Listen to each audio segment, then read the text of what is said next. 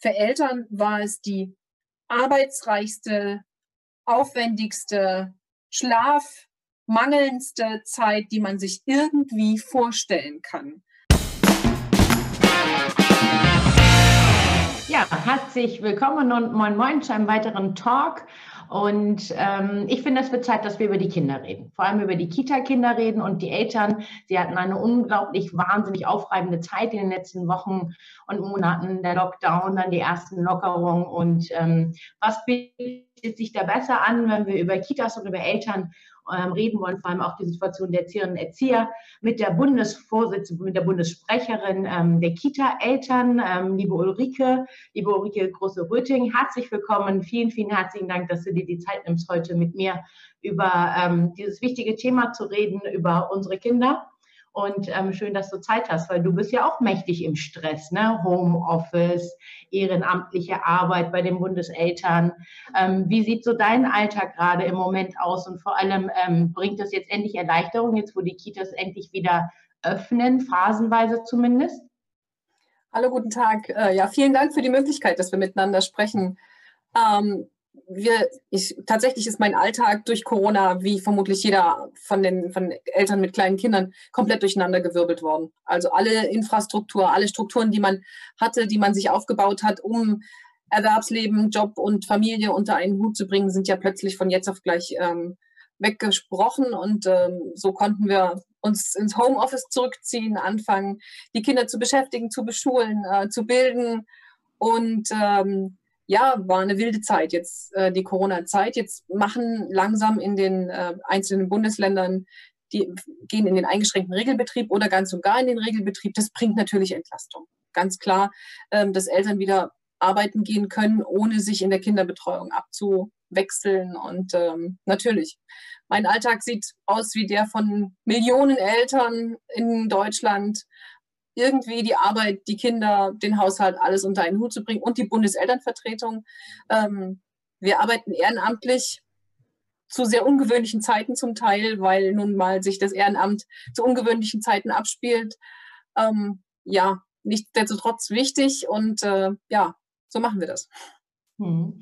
Ähm, es gab ja auch sehr, sehr viel Frust in den vergangenen Wochen, ähm, weil gesagt, es wurde über alles gesprochen, über die äh, ne, äh, Fußball wurde gesprochen, ob die Autohäuser, die Shopping Malls öffnen und so weiter. Und irgendwann haben die Eltern gesagt, so jetzt reicht, jetzt sind wir dran, wann redet ihr endlich mal über uns und über unsere Situation? Ähm, wurdet ihr da eingebunden? Wie sieht das eigentlich aus? Also normalerweise gehört es sich ja auch als Politik, Politikerin, auch bei mir ja so, dass wir natürlich uns dann auch immer mit den Vereinen, Verbänden, mit den ähm, Engagierten uns dann auch ähm, besprechen, absprechen. Wie ist das bei euch gelaufen? Ist man auf euch zugekommen und hat gesagt, so hey, wie ist die Situation? Ähm, kann das hier starten oder war das ähm, eher, dass ihr euch immer wieder zu Wort melden musstet? Also gerade am Anfang ähm, der ganzen Krise mussten Eltern feststellen, dass Deutschland, das ja ohnehin nicht so sehr als kinderfreundliches Land bekannt ist, ähm, die, die Kinder und die Eltern und die Familie mit kleinen Kindern völlig aus dem Blick verloren hat. Also das haben, hat, glaube ich, jedes Elternteil in Deutschland gespürt. Plötzlich war Wirtschaft wichtig, ähm, bis hin dann Bundesliga, aber Familien wurden da zum Teil völlig aus dem Blick verloren. Ähm, E-Politik angekommen ist in dem in der, im Wissen, dass Kindertagesbetreuung und Kindergärten und Kinderkrippen und Kindertagesstätten ähm, wichtig sind auch fürs Erwerbsleben, das hat äh, eine ganze Weile gedauert und ähm, ich glaube, es ist he heute immer noch nicht komplett angekommen in den, ähm, in den Köpfen vieler Politiker. Es hat uns überrascht, wie einfach es war, dieses Rollenmodell der 50er Jahre wieder aus der Schublade zu holen. Die Mutter bleibt zu Hause, wird das schon irgendwie auf die Reihe bekommen, kümmert sich um die Kinder, beschult die Kinder, macht mit den kleinen Kindern. Ähm, der Vater geht arbeiten und ähm, wie, wie unfassbar schnell dieses Rollenmodell wieder da war und wie normal das plötzlich da war und wie dieses Rollenmodell eben auch durch Politik zum Teil gefördert wurde. Das war einfach das Einfachste, es war da und man hat es einfach wieder genutzt. Mhm. Das größte Problem, was wir, also ich ich glaube mal tatsächlich, dass viele Familien sich für dieses Modell auch entscheiden mussten, weil ihnen gar nichts anderes übrig bleibt, weil wir haben zwar die höchste Erwerbstätigenquote bei den Frauen ever, ähm, auch super top ausgebildet, also ne, Stand heute. Das Problem ist aber, dass über 80 Prozent der Frauen halt eben Teilzeit beschäftigt sind.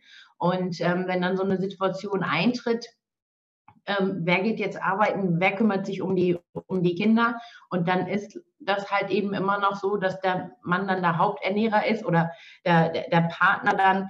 Ähm, und ich habe manchmal ein bisschen das Gefühl, so dass den Frauen gar keine andere Möglichkeit geblieben ist, weil einfach dieses Modell, was wir schon vorher gefahren haben, eher dazu verleitet hat, dann auch tatsächlich ähm, zu sagen, okay, dann arbeite ich noch weniger. Ähm, manche Frauen haben dann sogar tatsächlich sich beurlauben lassen und gesagt, dann arbeite ich irgendwie gar nicht mehr, weil das nicht anders zu organisieren ist.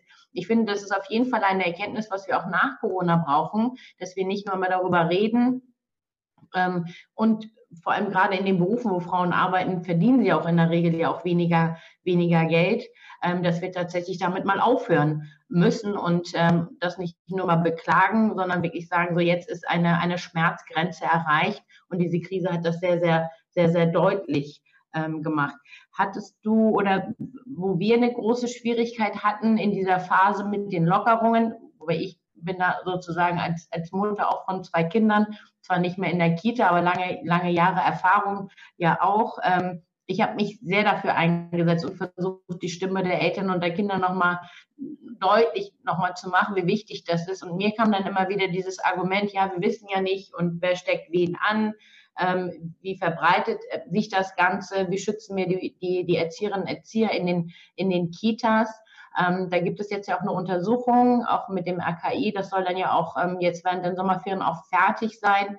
Aber wenn ich nach, nach Dänemark oder so gucke, die ja zuerst die Kitas und die Grundschulen geöffnet haben, die bestätigen ja tatsächlich nicht, dass die Kitas ähm, die Verbreitungsorte ähm, sind. Ähm, habt ihr da auch Sorge oder gibt es da auch von den Eltern auch Sorge, dass sie sagen, hm, ich weiß gar nicht, ob ich mein Kind überhaupt in die Kita schicken möchte, auch wenn sie öffnet? Also erstens mussten wir tatsächlich feststellen, dass die Gender Pay Gap ähm, da gnadenlos zugeschlagen hat. Ne? In diesem Rollenmodell, dass die sozialen Berufe schlechter bezahlt sind als viele andere Berufe und dass eben dadurch die Mütter zu Hause geblieben sind. Und ähm, dass wir auch wirklich feststellen können, ganz sichtbar, dass eine funktionierende und krisensichere Kindertagesbetreuung auch für die Gleichberechtigung steht, also für die Gleichberechtigung von Mann und Frau unantastbar wichtig ist, denn ansonsten fallen wir einfach wieder eiskalt in diese Rollenmodelle. Ähm, deshalb müssen wir Kita einfach wirklich so krisenfest gestalten, dass wir, dass wir das dauerhaft absichern können. Ähm, viele Familien haben tatsächlich ihre Kinder auch aus Angst vor Ansteckung zu Hause gelassen. Und auch heute noch haben viele Eltern Bauchschmerzen. Zum einen wegen der Ansteckungswege, die wir nach wie vor nicht nachvollziehen können in den Einrichtungen. Also da fehlen noch immer Daten, obwohl jetzt einige Studien ja auch schon veröffentlicht wurden. Einzelne Bundesländer haben ähm, Studien angeregt und ähm, mit ihren Länderuniversitäten dann auch durchgeführt.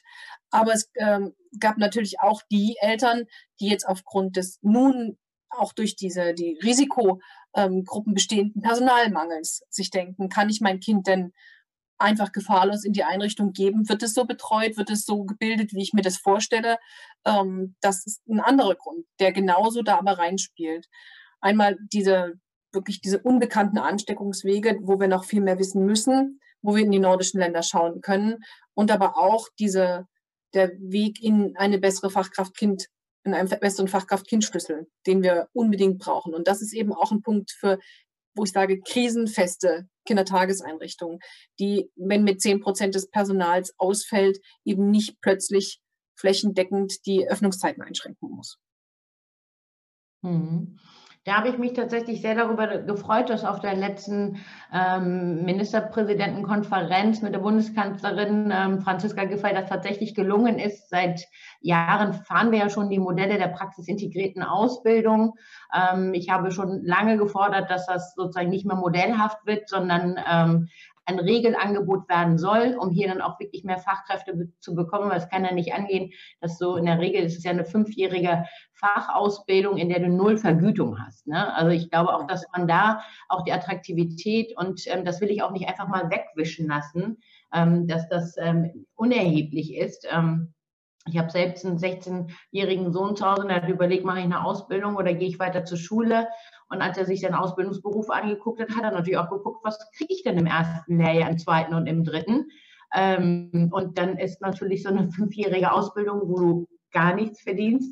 Äh, wir hatten ja sogar auch Länder, wo man sogar noch Schulgeld mitnehmen musste, überhaupt nicht attraktiv. Also wenn wir da jetzt diesen Durchbruch haben, ähm, fand das so schade, dass das überhaupt nicht gewürdigt wurde, sozusagen auch in den Medien, was das eigentlich jetzt bedeuten kann dass dieser Beruf jetzt auch für viel, viel mehr, also jüngere Menschen auch viel attraktiver dann auch wird, wenn sie dann natürlich auch eine Vergütung bekommen und sie dann praxisnäher dann auch tatsächlich ist, wird den Kitas vielleicht dann ja auch helfen, ähm, eine, äh, eine, praxisnahe Ausbildung auch, ähm, das ist ja auch immer gewünscht gewesen von den Trägern.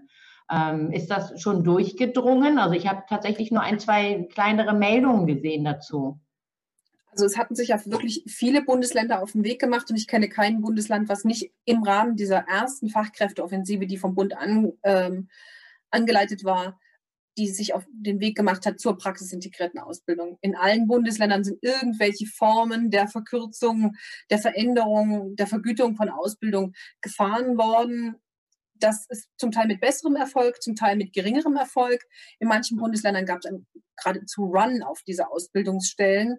In anderen Bundesländern wurde es eher nicht so angenommen. Aber ähm, das ist ein ganz, ganz wichtiger Baustein, diese, diese vergütete Ausbildung. Einfach auch, weil nicht nur ganz junge Menschen, natürlich auch die ganz jungen Menschen, die sich sagen, naja gut, ich muss jetzt dann fünf Jahre Ausbildung machen ähm, oder eben nur drei, aber auch die, die sich im Zweifel nach einer schon abgeschlossenen Ausbildung dafür entscheiden, doch nochmal den Weg zu wechseln und doch nochmal zu sagen, ich ähm, stehe zwar schon im Leben, aber ich möchte doch nochmal was ganz anderes machen, um denen die Möglichkeit zu geben, auch in den Erzieherberuf reinzugehen, ist eine Vergütung unumgänglich denen zu sagen, jetzt machst erst mal fünf Jahre ähm, noch eine Ausbildung, die nicht vergütet wird, das ist quasi unmöglich für die, wenn man schon Familie hat, wenn man schon eigene Kinder hat. Ähm, sodass wir auch andere Personengruppen einfach in diese Ausbildung hineinbekommen können und diese Ausbildung attraktiver machen. Das ist ein ganz, ganz wichtiger Baustein, um den Fachkräftemangel, der in den nächsten Jahren noch gnadenlos zuschlagen wird, ähm, einfach aufgrund der demografischen Entwicklung zu verlangsamen und äh, entgegenzusteuern. Ja.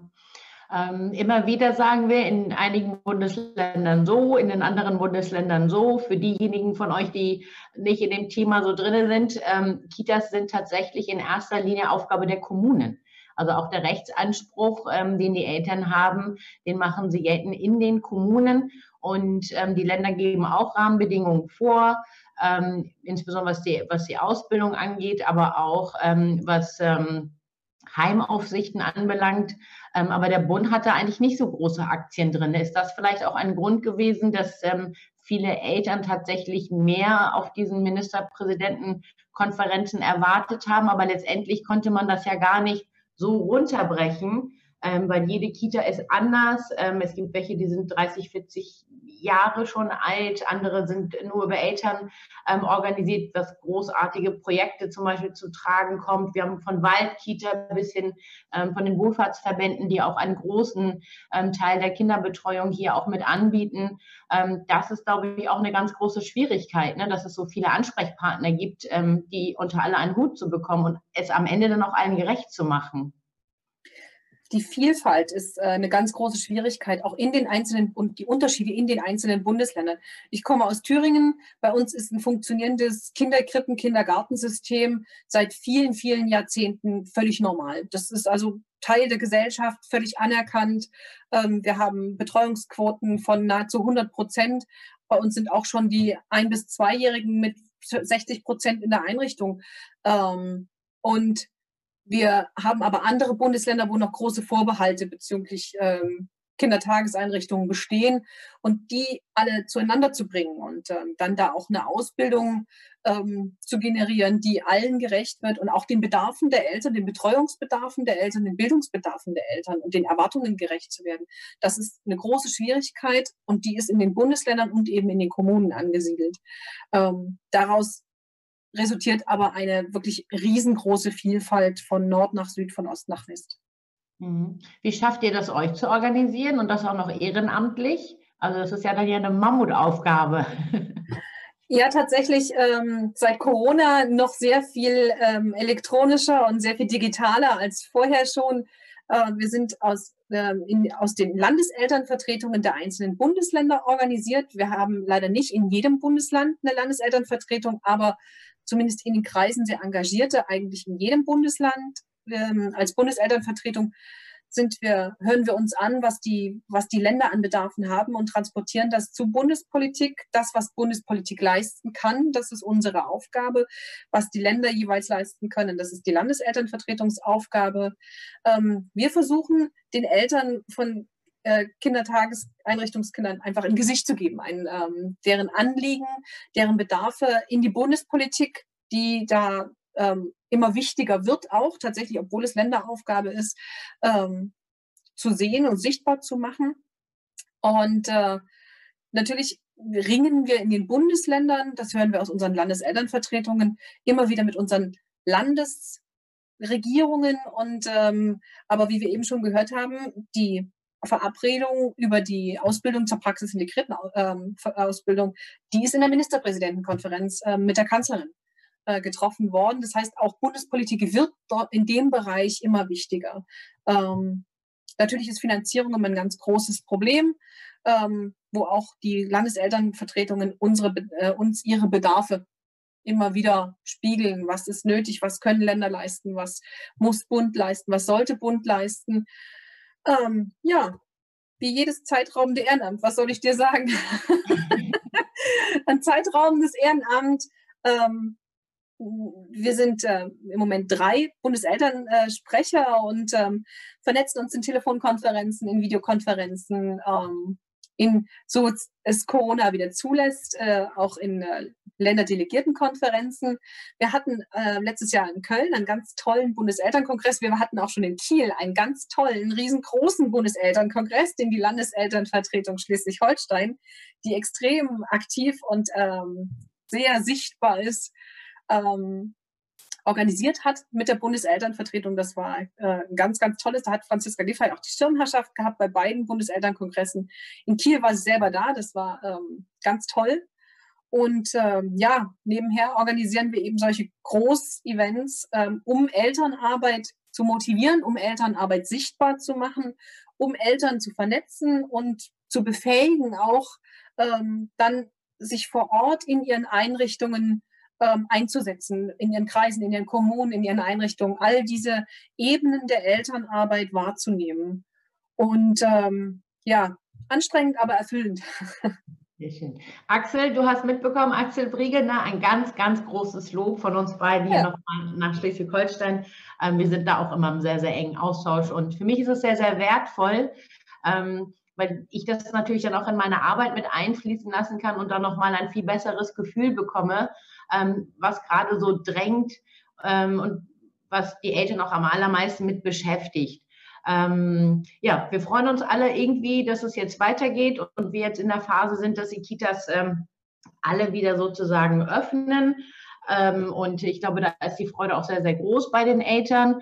Äh, wir stehen jetzt aber auch kurz vor den Sommerferien. Also jetzt zack, die Kita hat gerade erst mal wieder auf und zack hat die Kita jetzt wieder zu. Ähm, wie, also gibt es da schon von euch Rückmeldungen? Ich weiß ja, dass ihr schon darauf aufmerksam gemacht habt, dass viele Eltern schon Sonderurlaub, Überstunden, ähm, Urlaub schon nehmen mussten, teilweise auch um überhaupt Kurzarbeitergeld zu beantragen, dass sie jetzt große Schwierigkeiten haben, überhaupt die Betreuung, wenn die Kitas dann wieder drei Wochen zu sind. Also bei uns in Schleswig-Holstein zumindest ist das so die Regel, dass sie drei Wochen dicht haben, ähm, überbrückt bekommen. Ähm, da habt ihr ja schon Alarm geschlagen. Ne? Gibt es da noch andere Rückmeldungen oder kannst du das ein bisschen noch ausführen? Also das wird eine riesengroße Herausforderung deutschlandweit. Und äh, darauf hat Politik noch keine Antwort gefunden, keine Gesamtantwort gefunden, sondern das wird wiederum runtergebrochen auf, naja, ihr müsst euch äh, mit eurer Einrichtung oder mit eurem Träger auseinandersetzen, was tatsächlich eine riesengroße Schwierigkeit ist, weil Eltern, das, was jetzt in den letzten Wochen passiert ist, war einfach eine wahnsinnige Anstrengung. Ähm, viele Familien sind organisatorisch, finanziell, sozial wirklich am Limit gegangen und mussten dann mit Einrichtungen wirklich um jede Betreuungsstunde feilschen und, ähm, und daran zerren. Und das wird sich jetzt in den Sommerferien weiter so fortsetzen. Es gibt noch keine Lösung für dieses Problem. Ähm, wie das sich vor Ort gestalten wird, ich vermag es nicht zu sagen, aber ich glaube, das wird nochmal ein, einen großen Aufschrei der Elternschaft auch geben, einfach weil es sich nicht im Verhältnis Arbeitgeber, Eltern und Einrichtungen lösen lässt, einfach so. Ähm, finde es immer wieder sehr bezeichnend, dass äh, von dem Corona-Stillstand gesprochen wird. Der Corona-Stillstand, das mag in der Wirtschaft so gewesen sein. Für Eltern war es die arbeitsreichste, aufwendigste, schlafmangelndste Zeit, die man sich irgendwie vorstellen kann. Ja, also dieser Gegensatz zwischen, okay, in der Wirtschaft war Stillstand, aber Eltern und Familien haben eine unfassbare Belastung erlebt in dieser Zeit. Ähm, und wie sich das jetzt über die nächsten Monate noch fortsetzen soll, ist noch nicht ganz klar. Und mhm. also das ist ein Grund, das ist ein Punkt, den muss Politik einfach besser verstehen und mehr verstehen und da auch einfach mehr zuhören. Wir sind in den Bundesgremien leider bislang nicht angehört worden. Das sind die Eltern in der Krise, haben das nochmal sehr sichtbar gemacht, wie wenig eigentlich beteiligt worden ist, in Lösungen beteiligt worden ist. Franziska Giffey war nicht im Corona-Kabinett. Das fanden wir sehr bezeichnend, weil das einfach, ich meine, das muss eine Rolle spielen in dem Fall. Ne? Die, die Familien haben eine unglaubliche Belastung getragen und die Familienministerin ist nicht im Corona-Kabinett. Das hat uns äh, bestürzt und ähm, hätte einfach anders sein müssen. Ja. Ja, das ähm, haben wir sozusagen Familien bewegen, also die, die sich für, für Kinder und für Familien einsetzen, ähm, auch über Parteigrenzen hinweg, merken wir das immer wieder, ne? dass ähm, das immer sehr, sehr schwierig ist, da dann auch mit den, mit den Themen dann auch durchzudringen. Ich finde, dass das in den letzten Wochen besser funktioniert hat, ähm, insbesondere wenn man ein Konjunkturpaket auf den Weg bringt, also ein Konjunkturpaket, was ja eine, eigentlich ein Investitionsprogramm ist und, ähm, und dann ist auch noch ein fetter Teil zum Thema Familien- und Ganztag- und Kita-Ausbau, was sehr, sehr ungewöhnlich ist. Also ich kenne keine Konjunkturprogramme, wo vorher überhaupt mal das Wort Familie oder Kinder mal in irgendeiner Form mit aufgenommen wurde. Ich glaube schon, dass das in den letzten Wochen auch ein Erfolg gewesen ist. Ähm, den wir da auch erreichen konnten. Aber jetzt ist, muss es natürlich weitergehen, gerade was die Kinderbetreuung in den Ferien anbelangt. Das, ähm, die große Schwierigkeit, die wir ja auch haben, ist, dass viele, die sonst Ferienbetreuung angeboten haben, ähm, ja auch nicht genau wissen, wie dann die Ferienbetreuung auch funktionieren kann. Also wir wissen ja, dass ähm, keine Ahnung, von den Pfadfindern bis hin zu den Falken, aber auch ähm, Wohlfahrtsverbände, also die ARGO, die machen ja auch mal eine großartige Ferienbetreuung und Angebote, gerade auch für Familien, ähm, denen, es, denen es nicht so gut geht und die sich nicht so große Urlaube leisten können. Ähm, habt ihr da schon, schon Ideen, wie das Ganze irgendwie aussehen kann, wie man diese Ferienzeit überbrücken kann? Also ich habe neulich mit einer Elternvertreterin aus Nordfriesland äh, bei uns gesprochen und ähm, die sind ähm, total engagiert und haben jetzt einfach mal eine Abfrage bei den Eltern gemacht und haben gesagt so, hey, ähm, wer hat überhaupt ähm, wie viel Urlaub und wie viel braucht ihr an Betreuung? Und die organisieren das jetzt so. Aber das ist tatsächlich eher initiativ ähm, weil da auch eine Gemeindevertreterin sehr, sehr engagiert ist, mit der Kita gemeinsam zusammen jetzt diese Abfrage bei den Eltern gemacht. Und, und die haben den Anspruch tatsächlich zu sagen, wir werden ähm, das nach den Eltern orientieren. Ne? So gucken, wann brauchen die Eltern welche Betreuung und wollen das dann auch gewährleisten. Ähm, aber das kann es ja ehrlich gesagt ja nicht sein, ne? dass man sich dann nur auf engagierte Gemeindevertreterinnen dann in den, in den Gemeinden verlassen kann, oder? ähm, tatsächlich, also wir sind leider nicht in der Lage, aufgrund der, der dezentralen Strukturen in den Kindertageseinrichtungen da irgendeine Gesamtlösung anzubieten. Das wird nicht funktionieren. Es muss in den Einrichtungen selber evaluiert werden, welche Bedarfe da bestehen. Ähm, wir wünschen uns einfach, dass der, dass auch die, der Gedanke da ist, dass die Eltern diese Bedarfe haben und dass dann auch flexibel reagiert wird darauf, dass solche Schließzeiten im Zweifelsfall verkürzt oder gar nicht durchgeführt werden. Ähm, das muss, müssen die Akteure vor Ort mit sich ähm, ausmachen. Da ist Kommunalpolitik ganz klar gefragt. Also da ist es nicht der Bund und nicht das Land, da ist Kommunalpolitik ähm, ganz klar gefragt. Aber diese Krise bewegt uns ja auch einfach von, vom Kleinsten bis ins Größte und diese Aufmerksamkeit dafür zu generieren. Da kann Bund etwas leisten, zu sagen, schaut vor Ort, welche Bedarfe sind da, findet flexible Lösungen. Ähm, wenn dafür finanzielle Mittel notwendig sind vor Ort, dann müssen die evaluiert werden und dann müssen wir im Zweifel sehen, was wir da tun können, ähm, wenn sich sowas mit finanziellen Mitteln regeln lässt. Ähm, aber die eigentliche Arbeit muss dort in den Kommunen stattfinden. Was es kostet, muss dann kommuniziert werden. Das nehme ich sehr, sehr gerne mit, um nochmal auf die Problematik aufmerksam zu machen. Ähm, nicht nur hier auf Landesebene, sondern auch auf Bundesebene das nochmal zu thematisieren.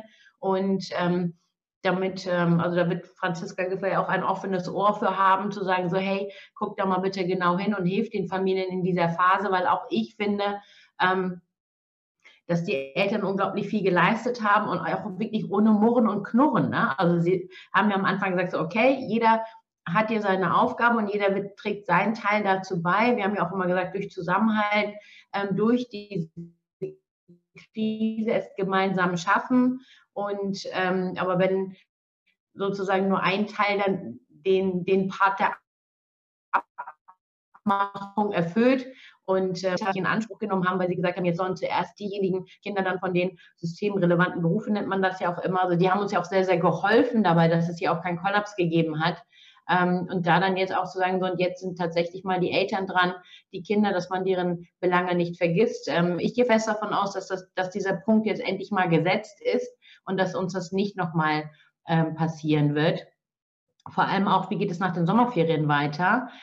Welche Befürchtungen habt ihr? Das wird ja auch immer wieder das ähm, Szenario einer zweiten Welle ja auch, ähm, kommt immer wieder hoch. Ähm, einen weiteren Lockdown, da schlägst du wahrscheinlich die Hände über den Kopf, ne? Natürlich, ich glaube, aber es, es glaubt niemand, äh, der das nicht tut. Ähm, wir müssen aus diesem ersten Lockdown lernen. Das ist ganz klar. Also wir, das, wir müssen, wir können in den zweiten nicht so unvorbereitet reinreiten, wie wir das in dem ersten getan haben.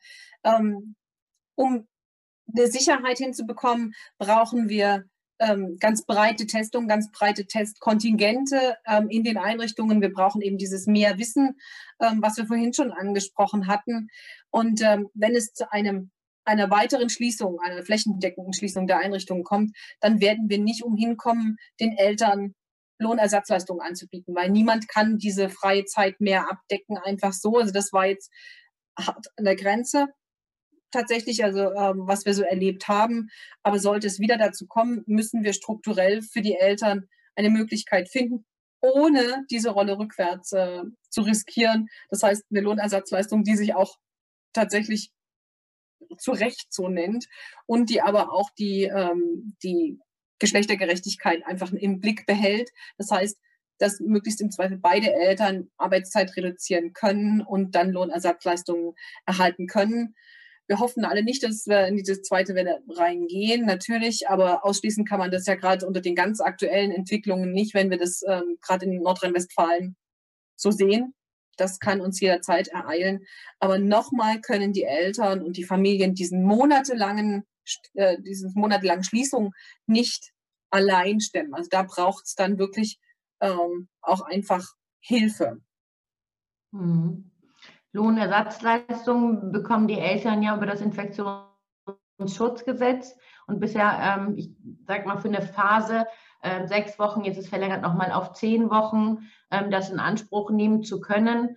Ähm, da muss ich aber auch ganz deutlich sagen, wenn es dann nochmal zu einer Verlängerung kommen sollte und wir dieses fordern, ähm, dann müssen aber auch die Beträge angepasst werden. Ähm, das heißt also, wir haben das Kurzarbeitergeld ja auch auf 80, 87 Prozent dann ja auch erhöht. Dann muss es nach dem Infektionsschutzgesetz hier aber auch eine Erhöhung geben, weil das kann ja nicht sein, ähm, dass man dann dafür sozusagen bestraft wird, man will ja arbeiten, man kann es halt eben nicht, weil wir den, und der Rechtsanspruch besteht ja weiterhin der Eltern, ähm, weil das nicht gewährleistet. Ich glaube, das muss tatsächlich mit einhergehen ähm, weil sonst ähm, werden die Familien das ja auch langfristig dann sonst auch nicht überbrücken können mit ähm, so viel weniger Lohn dann ähm, auch zurechtzukommen. Das müssen wir, glaube ich, immer dann auch sehr deutlich mitsagen. Und ähm, was ich leider auch noch nicht erreicht habe, ist, also die Verlängerung ist schon mal gut ähm, und äh, dass die Eltern dort auch mehr sozusagen Zeit in Anspruch nehmen, dass es jetzt auch in Teilzeit möglich ist, ist wirklich großartig,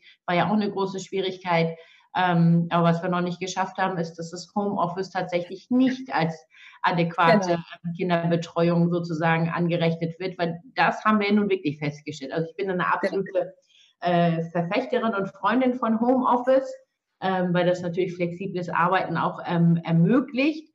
Ähm, aber da war natürlich nicht gemeint, dass die Eltern dann alles gleichzeitig machen sollen, von Homeschooling über Betreuung, über Arbeiten und, und, und. Also das, das war damit tatsächlich nicht gemeint mit Homeoffice, ähm, sondern es sollte eher eine Entlastung, gerade auch um Familie und Beruf besser miteinander zu vereinbaren. Leute, die zum Beispiel lange Wege haben ins Büro ähm, oder aber auch sich die Zeiten äh, was Betreuung angeht. Wir sind leider im Westen immer noch nicht so toll wie ihr im Osten.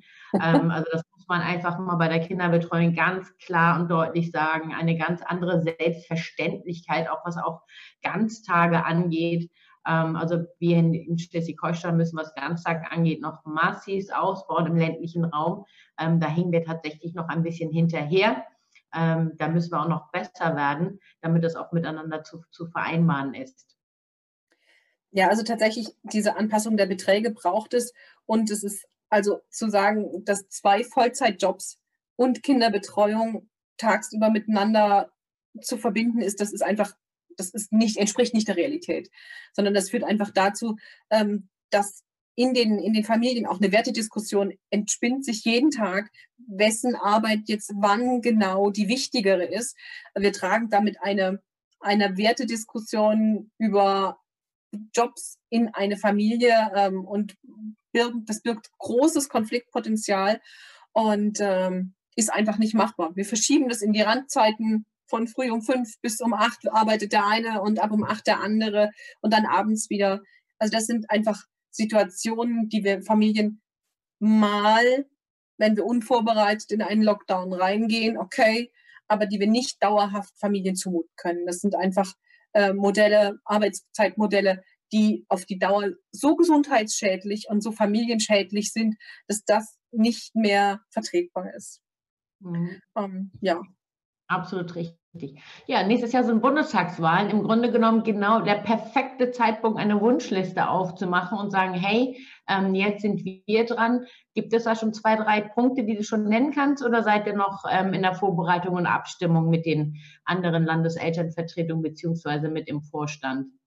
Also wie gesagt, die einzelnen Bundesländer haben ja sehr unterschiedliche Bedarfe. Das haben wir auch in dem ähm, im Gute-Kita-Gesetz gesehen, das nach diesem Bausteinprinzip funktioniert hat, wo dann jedes Bundesland seinen eigenen Bedarf ähm, nochmal definieren konnte. Was immer wieder ganz großes Thema ist, sind die eben die Ausbildungsmöglichkeiten, wo wir jetzt ja diese ähm, das gesehen haben als Regelausbildung. Ähm, was auch immer ein ganz großes Thema ist, sind die zum Teil exorbitant hohen Beiträge, wo sich aber auch alle Bundesländer wieder auf den Weg gemacht haben, langsam in die Beitragsfreiheit zu gehen. Also flächendeckende Beitragsfreiheit, weil es keinen Unterschied machen kann, in welchem Bundesland das Kind lebt und ob sich die Eltern leisten können, es in, in eine Einrichtung zu schicken oder nicht. Ob ich mein Kind früh bilden lasse oder nicht, darf nicht vom, vom Geld abhängen. Ähm, die Anerkennung von Kindertageseinrichtungen als Bildungseinrichtungen ist, ähm, ist der erste Schritt zu diesem Verständnis, was wir da eigentlich haben, dass wir dort gutes Personal brauchen, dass wir dort Beitragsfreiheit brauchen ähm, und dass wir diese Infrastrukturen ähm, in die investieren müssen. Also das heißt, wir brauchen dort Gebäude und, und gute Einrichtungen, um jedem Kind diese Chance zu geben, ähm, sich zu entwickeln und äh, dieses Versprechen, was uns dieses Land einfach gibt, zu sagen, ich kann alles werden, ganz unabhängig davon, wo ich herkomme. Das ist der, der erste Schritt dahin ist, in einen Kindergarten, in eine Kinderkrippe zu gehen, dort Sprachkenntnisse zu erwerben, frühe Bildung zu erwerben, um dort auch Unterschiede, Bildungsunterschiede aus dem Elternhaus ausgleichen zu können. Also ein Kind ähm, hat jede Chance verdient, die dieser, dieses Land uns geben kann. Und ähm, da muss es einfach ansetzen. Mhm. Ja, wunderbar, sehr schön. Vielen, vielen Dank, dass du vor allem die Beitragsfreiheit nicht gegen die Qualität ausspielst, ähm, weil das kriege ich immer wieder hier um die Ohren gepfeffert sozusagen, weil ähm, wir sind in Schleswig-Holstein auch noch nicht beitragsfrei, immer noch nicht. Zwar hat man jetzt den, ähm, den Vorschlag der SPD hier angenommen, dass wir in der Corona-Phase keine Beiträge zu erheben, damit auch die Eltern eine Entlastung dann auch bekommen. Ähm, aber tatsächlich ähm, werden hier noch Beiträge gezahlt. Zwar gibt es jetzt hier so eine Art Beitragsdeckel, führt aber auch nicht dazu, dass die Eltern wirklich groß entlastet werden. Und ähm, das ist auch etwas, was mir ähm, ja ein bisschen aufgestoßen ist wegen dieser Corona-Phase, weil auf einmal wieder nur über Betreuung gesprochen wurde. was ich unglaublich schade fand, weil ich dachte, wir werden da weiter. Ja. Ähm, dass wir gesagt haben, es ist die erste Bildungseinrichtung. Es gibt Langzeitstudien, ähm, die ganz klar belegen, ähm, welchen, welchen Unterschied es macht, ob ein Kind ähm, ein Jahr, zwei Jahre, drei Jahre oder sogar von der Krippe an ähm, in der Kita gewesen ist. Ähm, du hast es gerade eben schon gesagt, von Sprache, ähm, aber auch was Motorik angeht. Ergotherapie wird teilweise über die Kita schon organisiert, weil da kommt jemand und guckt, die Erzieherinnen sind so gut ausgebildet, dass sie sehen, wenn ein Kind nochmal zusätzlichen Förderbedarf hat. Ähm, wir wandeln die Kitas hier gerade so in eine Art Familienzentren um, damit da auch noch ganzheitlicher drauf geguckt wird. Und ähm, das wirklich auch fest zu verankern als Bildungseinrichtung, ähm, das müsste wirklich dann auch das Ziel sein. Und so könnte man dann ja auch auf Bundesebene nochmal ganz anders werben. Und so kriegen wir vielleicht auch nochmal ganz anders finanzielle Unterstützung in die Kitas hinein. Und ähm, was man nicht vergessen darf, die Erzieherinnenausbildung ist eine hochqualifizierte Ausbildung. Sie ist ähm, ähm, im Grunde genommen mit dem Meister ähm, gleichgesetzt. Ähm, auch in anderen Bundesländern, in anderen europäischen Ländern ist es eine, eine, also eine akademische Ausbildung. Und da müssen natürlich dann auch ähm, die Löhne und Gehälter dann auch mitziehen. Ne? Das kann halt eben nicht sein, dass wir hier hochqualifiziertes Personal haben, ähm, und das hat ja einen Grund, warum wir das in Fachschulen, ähm, warum sie dort ausgebildet werden. Aber das kann ja nicht sein, dass sie dann schlechter bezahlt werden ähm, als jemand, der dann Uni-Abschluss hat. Vor allem, wie gesagt, weil er ja eigentlich gleichgesetzt ist mit einem akademischen Abschluss in einem anderen europäischen Land. also da gibt es definitiv noch einiges zu tun weil ja auch, also Eltern vertrauen jeden Tag in millionenfacher Weise ähm, ihre Kinder dem System Kindertageseinrichtungen an. Und ähm, diese, wir können nicht davon ausgehen, dass das einfach nur der pure Idealismus ist. Natürlich haben wir die, die wahnsinnig engagierten und gut ausgebildeten Erzieherinnen, aber wir können doch nicht darauf vertrauen, dass die das aus purem Idealismus machen. Die müssen noch angesprochen äh, vergütet werden. Ähm, das ist ganz klar. Ähm, dieses System Kindergarten als Bildungseinrichtung. Ähm, das muss sich einfach noch viel mehr in den Köpfen festsetzen, dass es eben nicht nur satt und sauber ist und dass eben Beitragsfreiheit und gute Bildung ähm, einfach zwei Seiten einer Medaille ist. Ich sage immer, es nützt uns nichts, wenn wir gute Bildung für Eliten haben, die sich das leisten können. Ähm, und es nützt uns aber auch nichts, wenn wir Massen äh, Betreuung haben für alle, davon hat dann auch gar keiner was. Also es muss einfach beides Hand in Hand ähm, gehen.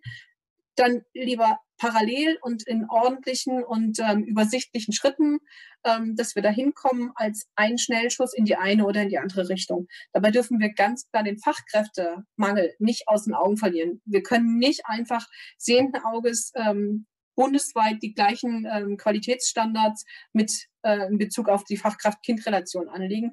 Damit werden wir einfach nur erreichen, dass in den Ländern, in denen wir eher schlechtere Fachkraft-Kind-Schlüssel haben, einfach einen, riesigen Abbau von Einrichtungen und von Plätzen erleben, womit wir dann wieder bei denen wären, wo die Eltern nicht arbeiten können, wo die Kinder nicht gebildet werden können. Also da müssen wir viele Schritte parallel gehen ähm, in, in einer Planung. Also wir brauchen einfach einen Bundes Plan für frühe Bildung.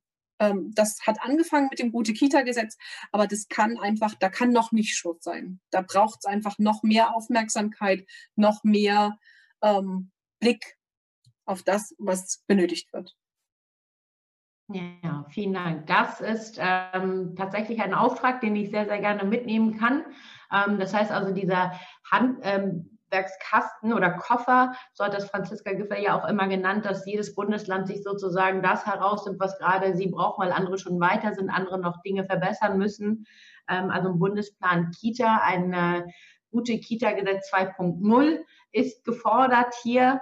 Ähm, sich dafür einzusetzen und zu engagieren, lohnt sich auf jeden Fall, vor allem, ähm, weil das auch sofort und sehr, sehr schnell, finde ich, ja auch Befriedigung ja auch gibt. Ne? Also ich glaube, es gibt wenig Bereiche in der Politik, wo man sehr, sehr schnell erleben kann, dass es da sehr, sehr große Zustimmung gibt und auch eine Zufriedenheit erreicht wird, ähm, wenn es genügend, äh, genügend Krippen- und Kita-Plätze gibt, wenn man die Beitragsfreiheit hat. Also es sind ja Politik weißt du ja auch, das dauert ja immer ewig, bis man endlich mal Ergebnisse sieht. Ähm, aber ich finde, gerade im Bereich Kita, da kann man die Erfolge im Grunde genommen, wenn man sich dafür dann engagiert und sich einsetzt und sich dann einigt mit den Ländern, kann man im Grunde genommen sofort auch etwas Gutes auch erreichen, was dann auch sehr, sehr schnell eine Entlastung auch für die Familien bringt. Ähm, deswegen hatte ich auch ähm, dafür auch so geworben auf Bundesebene zu sagen, hey, vergiss die Familien nicht. Ähm, das, was wir jetzt tun, kommt aber auch wirklich am nächsten Tag oder übermorgen dann auch dort an, ähm, weil man da dann auch sich anders auch verständigen kann. Zum Beispiel, wenn es jetzt einen guten Plan für die Sommerferien gibt.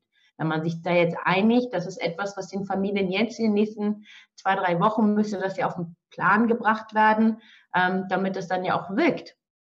Und ähm, also alle, die sozusagen mal Erfolge, schnelle Erfolge in der Politik feiern wollen, ähm, also im Bereich Kita kann man das sehr, sehr schnell und sehr, sehr zügig. Ähm, man muss es nur wollen.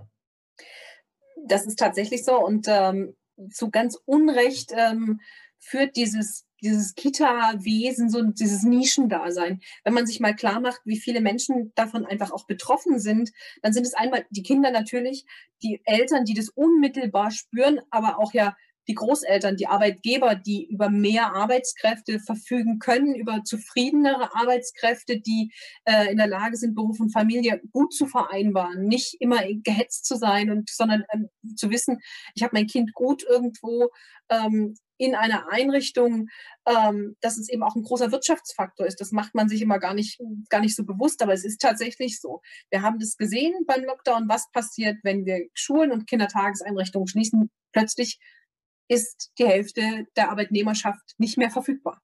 Mhm. Ähm, und diese, diese Krisensicherheit dieses, dieses Systems ist ein ganz, ganz wichtiger Auftrag und man erreicht damit eine wirklich riesengroße Personenzahl. Das, und das muss man sich auch einfach nochmal so klar machen. Und äh, das ist, gilt in den Bundesländern genauso wie im Bund, ähm, dass sich eine, eine Landesregierung klar machen muss, wie viele Menschen erreiche ich denn damit eigentlich, ne? Eltern, Großeltern und die Arbeitgeber. Ähm, aber eben, das geht genauso im Bund. Ähm, das ist natürlich auch eine finanzielle Frage. Der Bund engagiert sich mit sechs Prozent an den Kosten von Kindertagesbetreuung in Deutschland, ist aber gleichzeitig ein ganz großer Profiteur davon, dass Eltern ähm, erwerbstätig sein können ähm, und davon, dass Kinder auch eine gute Ausbildung erhalten, die dann wieder in Arbeit gehen, die nicht über Transfersysteme ähm, finanziert werden müssen, sondern die eine Selbstständigkeit erreichen können und ähm, gute Bildung erreichen können. Ne?